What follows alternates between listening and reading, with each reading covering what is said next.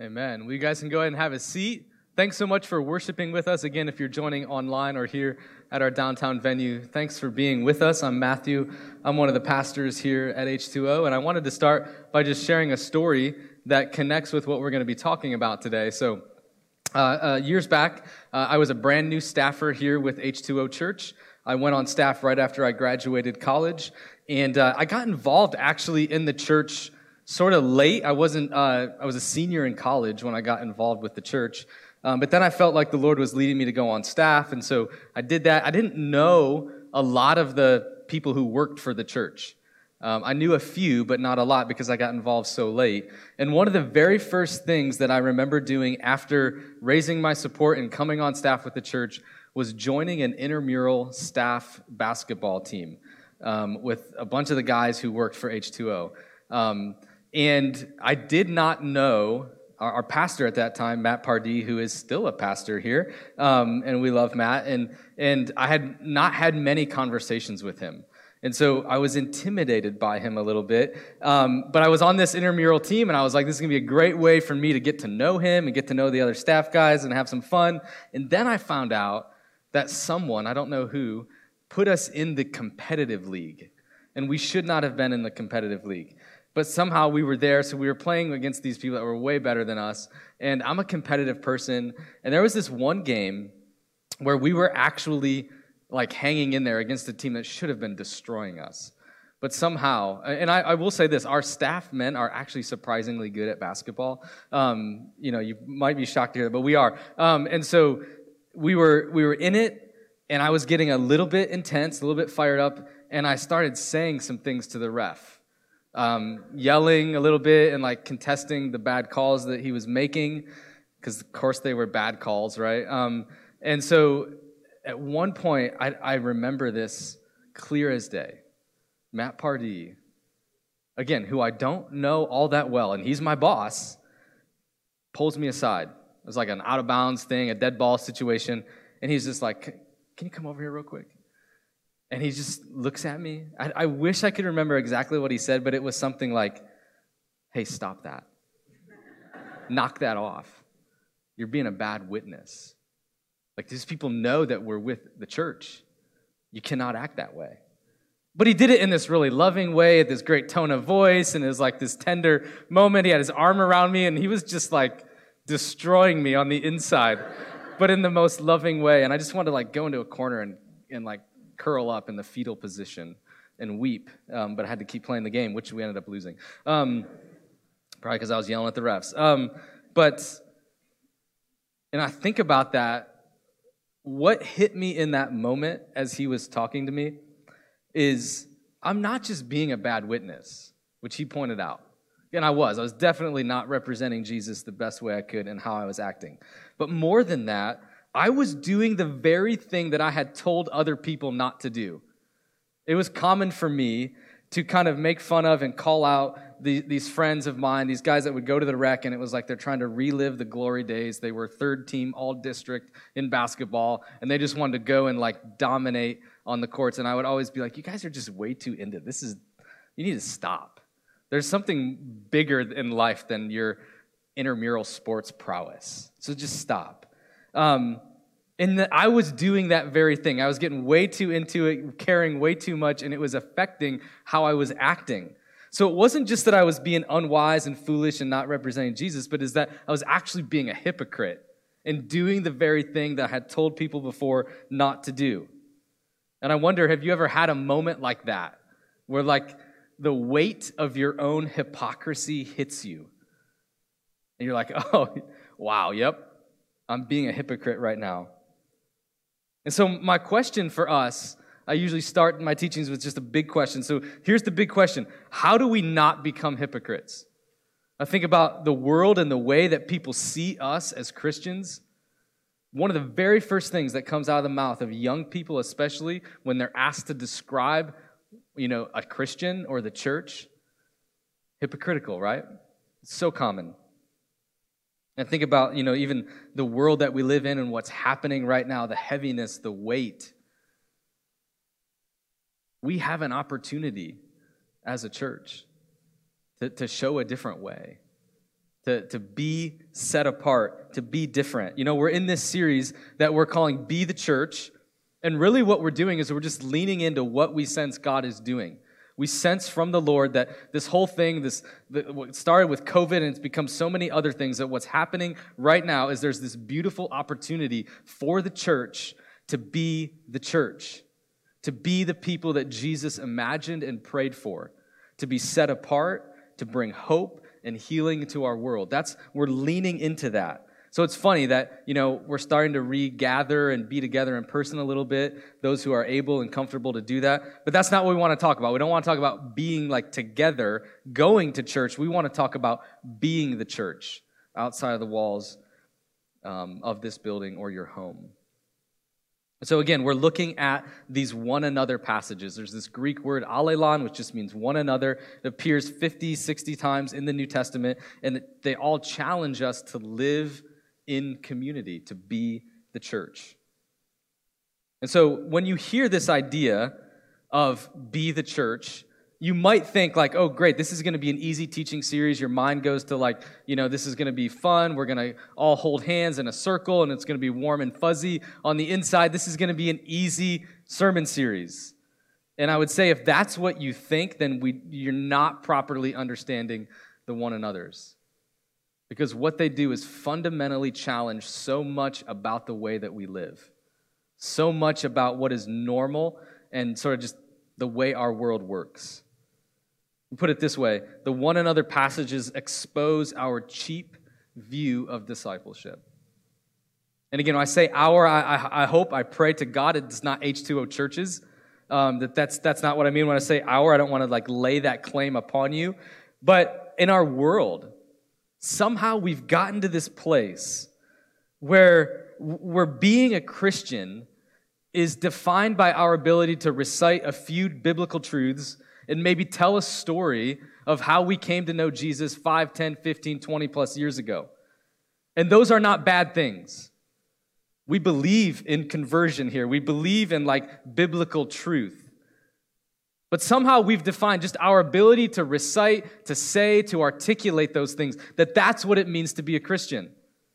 And it falls so tragically and terribly short of the New Testament vision of following Jesus. We've made it, we've fashioned a faith that makes anyone other than ourselves, anyone other than me, like entirely optional, like an added-on bonus, secondary, maybe just kind of on the periphery.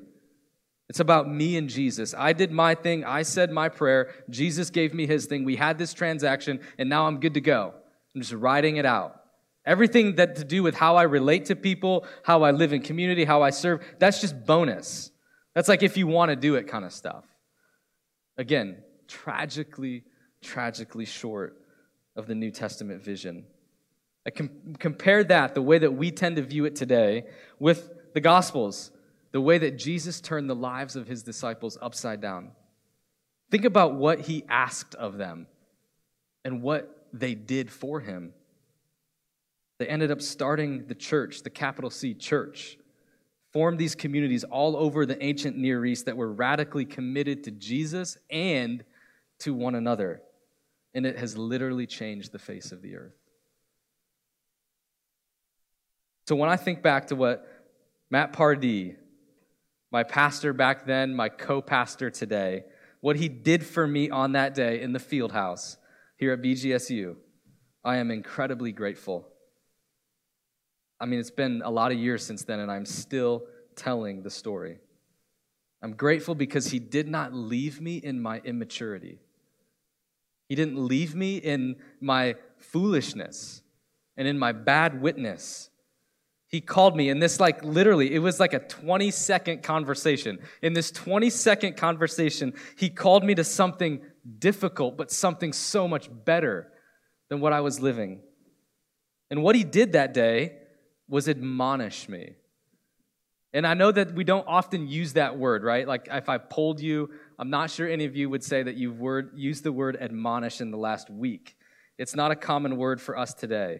But that's what we're going to be studying. The one another for today is admonish one another. It's what Matt did for me.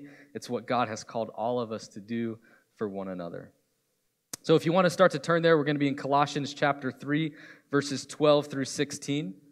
Colossians three, twelve through sixteen. This word for admonish one another, it appears multiple places throughout the New Testament. We're actually just going to camp out today in the Colossians passage. So we're going to be there for the entirety. Here's what it says, Colossians three, verses twelve to sixteen.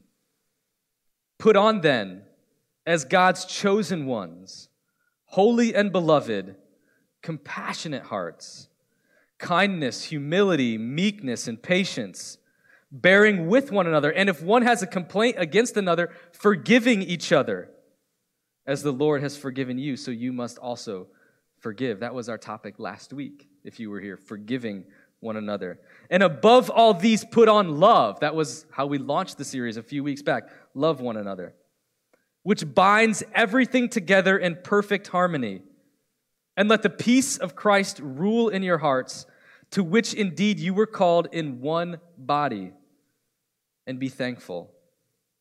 And here's our passage. Let the word of Christ dwell in you richly, teaching and admonishing one another in all wisdom, singing psalms and hymns and spiritual songs with thankfulness in your hearts to God. And we'll stop there. Beautiful, beautiful passage. This idea of putting on that Paul is using here, it literally is like the imagery of putting on clothing, dressing yourself every day in the fruits of the Spirit, in the character and the image of Jesus. Let the word of Christ dwell in you richly, teaching and admonishing one another. So admonish is one of these Greek words that has a lot of meaning, a big range. It can mean to teach or instruct, which is what's happening right now. In some way, I think what I'm doing is admonishing you. I think that's what's happening here. It can mean to teach or instruct, like for the sake of encouragement or building someone up. But it can also mean to warn or to challenge or to reprove, if you've ever heard of that word. It basically means to rattle someone's cage, to point out the error that's happening in their life. Literally, in the Greek, admonish means to put into someone's mind. It's a combination of two words, right? So the, the verb of putting in and then mind. So the concept is we are, for one another, helping put into the mind of a friend something that they weren't thinking about. On that basketball court that day, I was so blinded by my desire to pull the greatest upset in intramural basketball history that I wasn't thinking about the way I was representing Jesus, and Matt put that into my mind. Hey, you're kind of being an idiot right now. Oh, right, yes, I, yep, I am. Yep, thank you. That was bad. Um, so we're putting it into our minds. Again, can mean to teach or to, di- to discipline. And just to establish a baseline here, maybe this goes without saying, but we admonish one another because we are prone to wander. All of us. We drift, we get off course, we start compromising, we start getting idle, right? We hide. We hope no one asks us about this area of our life. We protect it. We start to worship our own comfort. We dabble in sin. And admonishment is one of the ways that God has given us in the church. It's this tool that he uses to help us resist that tendency. There is this massive pull in our flesh, in our world, to just go down this path of forgetting about God and doing it our own way. That is our natural. We will go that way. We will be tempted to go that way. And admonishment is a way to kind of keep us uh, keep us away from that and chasing after the Lord. And I know it sounds like an intimidating word and one that we don't often use, but it really is simple. It's a simple thing.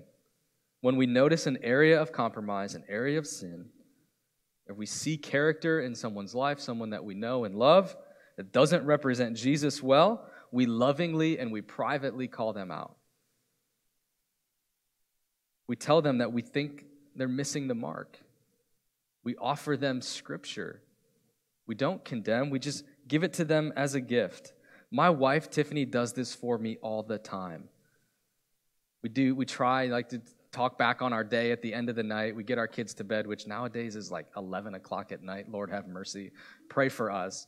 Um, we got to change that. And we just talk about our day, And she will point out moments where I spoke too harshly to one of our kids, or where I said I was going to do this thing and I didn't do it. I've had coworkers and co-pastors of mine look me in the eyes and say, the way that you treated that staffer, the way that you talked to them was condescending and was prideful. You need to go apologize. And I am so thankful that, that, that these friends of mine, that my wife is willing to speak hard truths to me. That's really what admonishment is.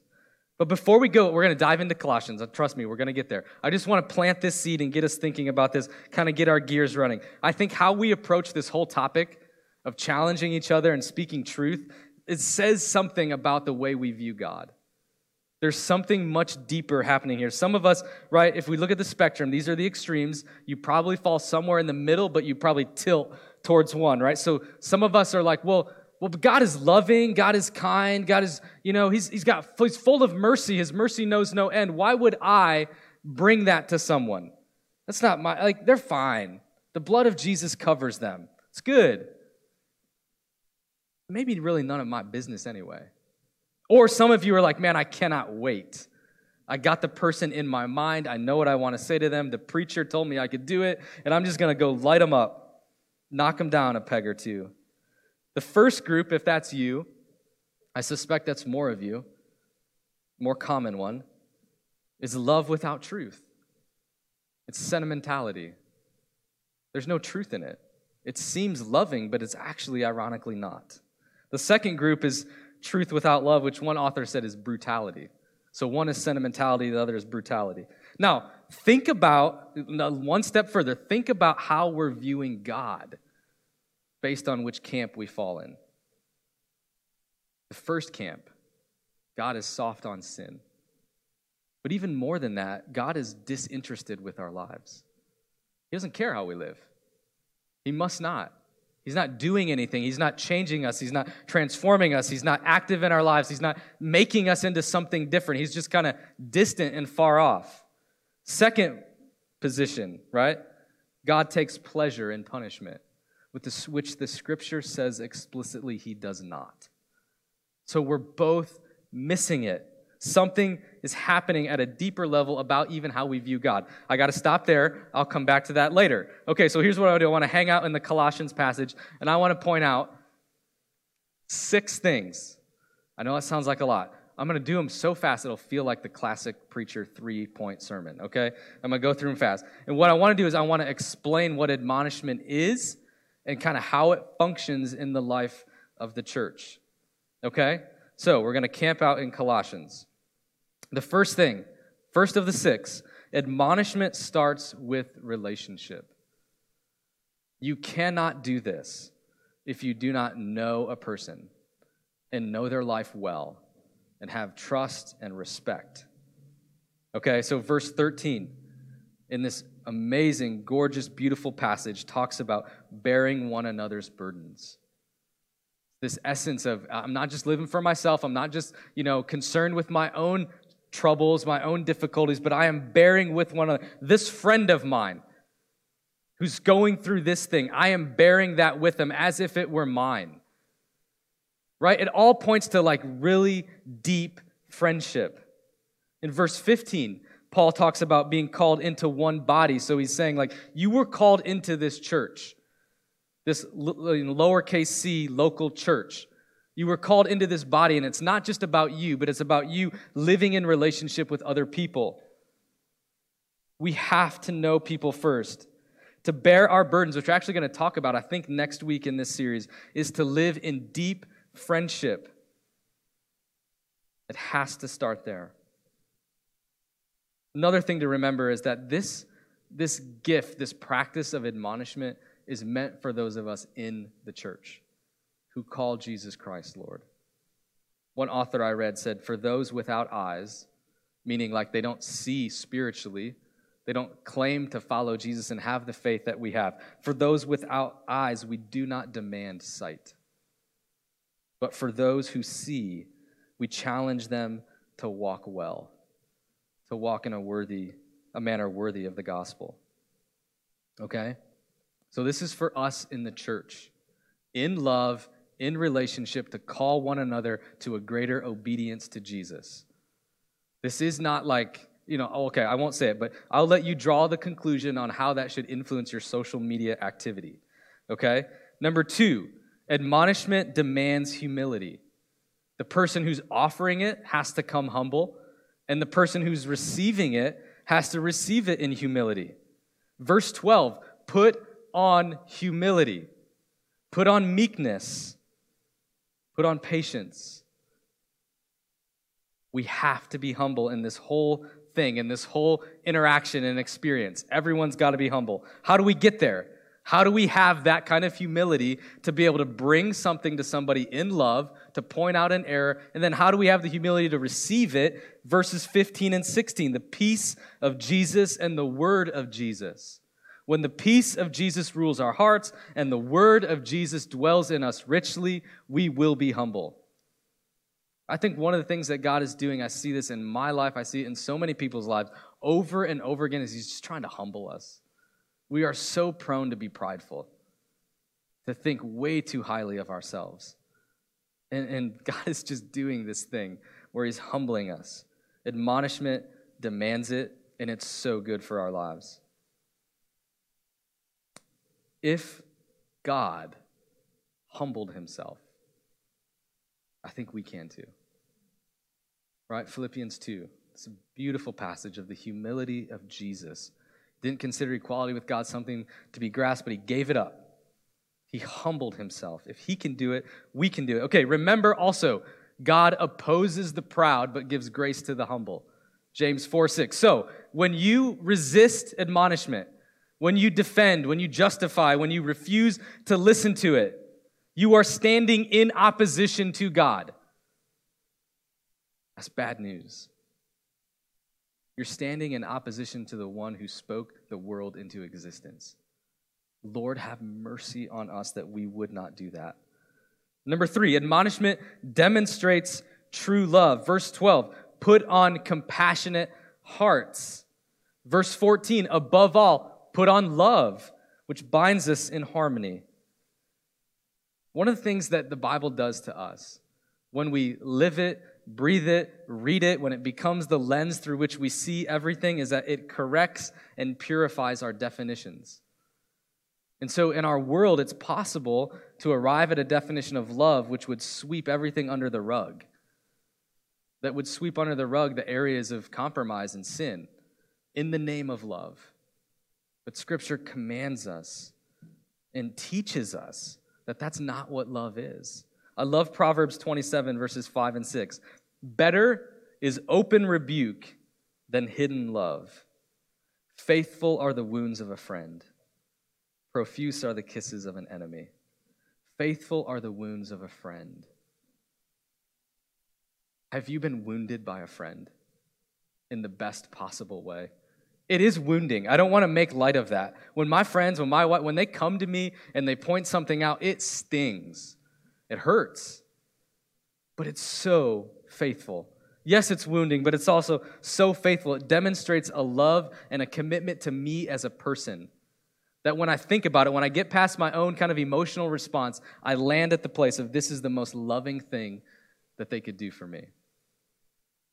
You know me, you know every chance I get, I quote Dietrich Bonhoeffer, and so here's what he says about this very thing. Nothing can be more cruel than that leniency which abandons others to their sin. Nothing more cruel than that. Nothing can be more compassionate than that severe reprimand which calls another Christian in one's community back from the path of sin. When we allow nothing but God's word to stand between us, judging and helping. Listen to this. It is a service of mercy, an ultimate offer of genuine community. It's cruel to be lenient to sin.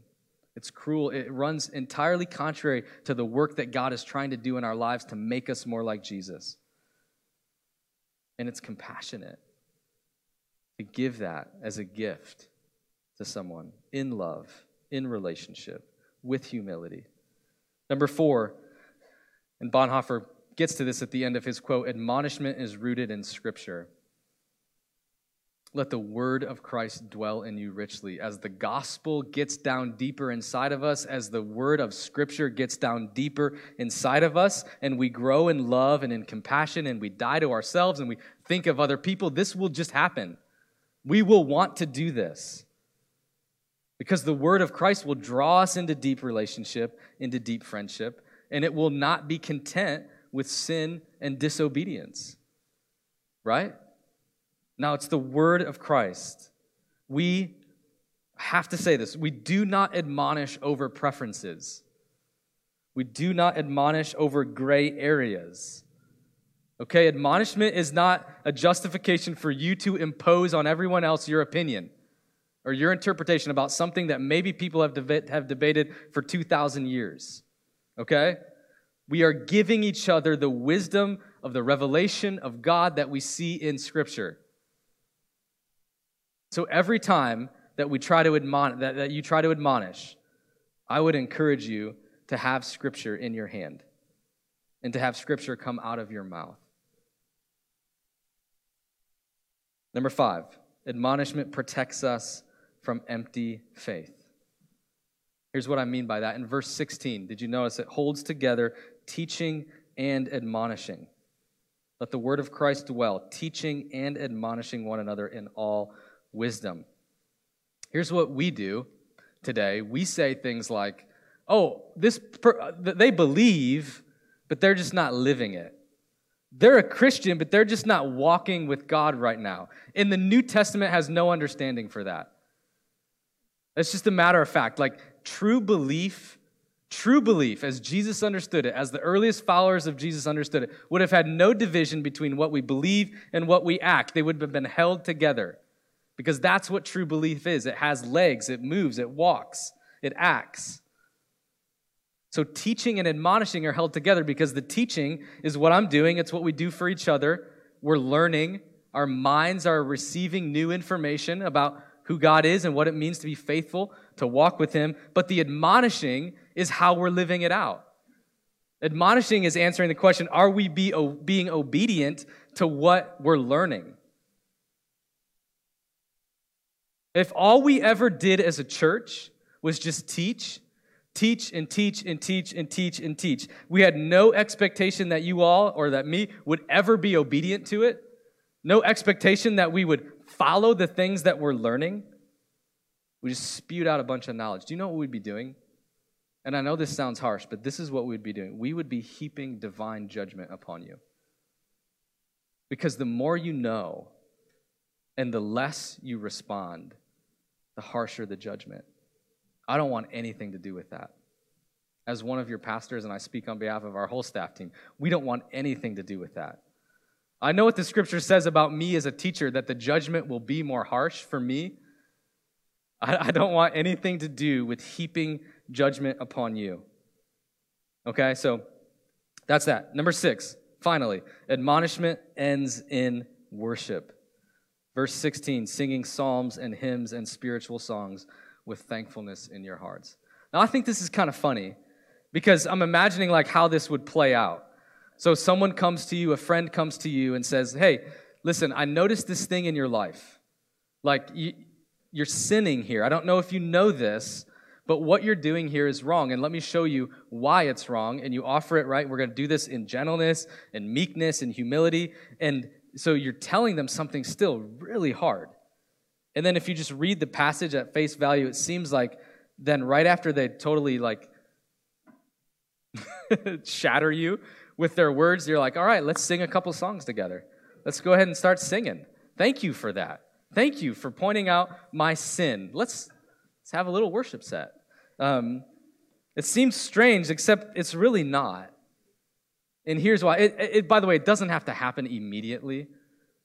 That's not the idea, although if it does, that's cool. That'd be great. Um, I don't think that's what it's saying. It's not prescribing here's how it will look like each time you do it. But here's what I think Paul is saying, and this is the, the absolute wisdom and beauty of Scripture yet again. What he's saying is that when we do this for each other, in the end, we will worship. I think back of all the times that someone has come to me, said a hard truth to me, admonished me. The end of that is I worship.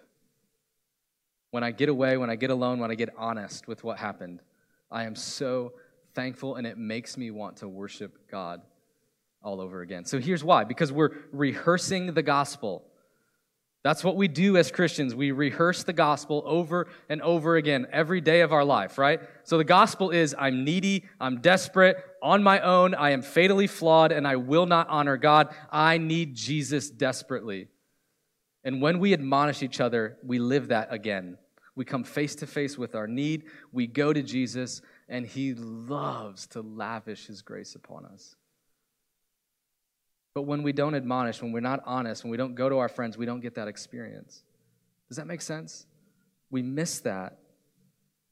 We miss God lavishing us with his love. Remember earlier, I planted the seed of like the two camps of people, right? The people that are, you know, God would never want to do that. He's too loving, or I cannot wait to sink my teeth into this person. Here's the tragedy of either of those extremes. Because in both of them, there's no grace. There is no experience of the radical mercy and forgiveness and kindness of God.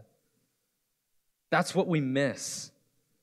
It's sentimentality, it's brutality, but it doesn't matter. They both miss the grace of God. But when we do this for each other, we risk in relationship, and it is a landmine of emotion.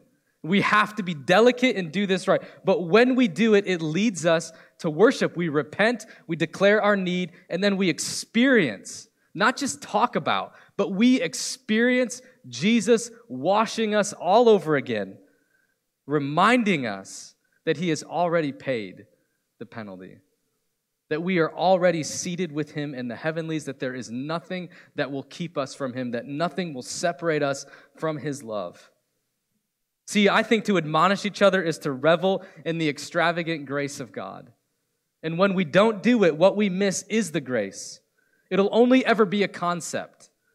We'll talk about grace. We'll be able to explain grace, but we will not have a story of actually needing it and receiving it and encountering God in it. See, there is no wrong in you for which Jesus has not atoned. The whole reason we can do this, this admonishing thing, is because there is nothing that Jesus has not already paid for. So to wrap up, just a few questions. Do you have anyone in your life who is asking you hard questions? Do you have anyone in your life who is speaking to your character? Anyone who has eyes on your relationships, on your how you live, how you treat people? When is the last time someone lovingly pointed out sin, compromise, or foolishness in you? If you, if the answer is never or not in a really long time, then the takeaway is really simple. I challenge you, soon, don't delay. Go to someone and just express your need for that. Express your need for the kind of friendship where that can be happening.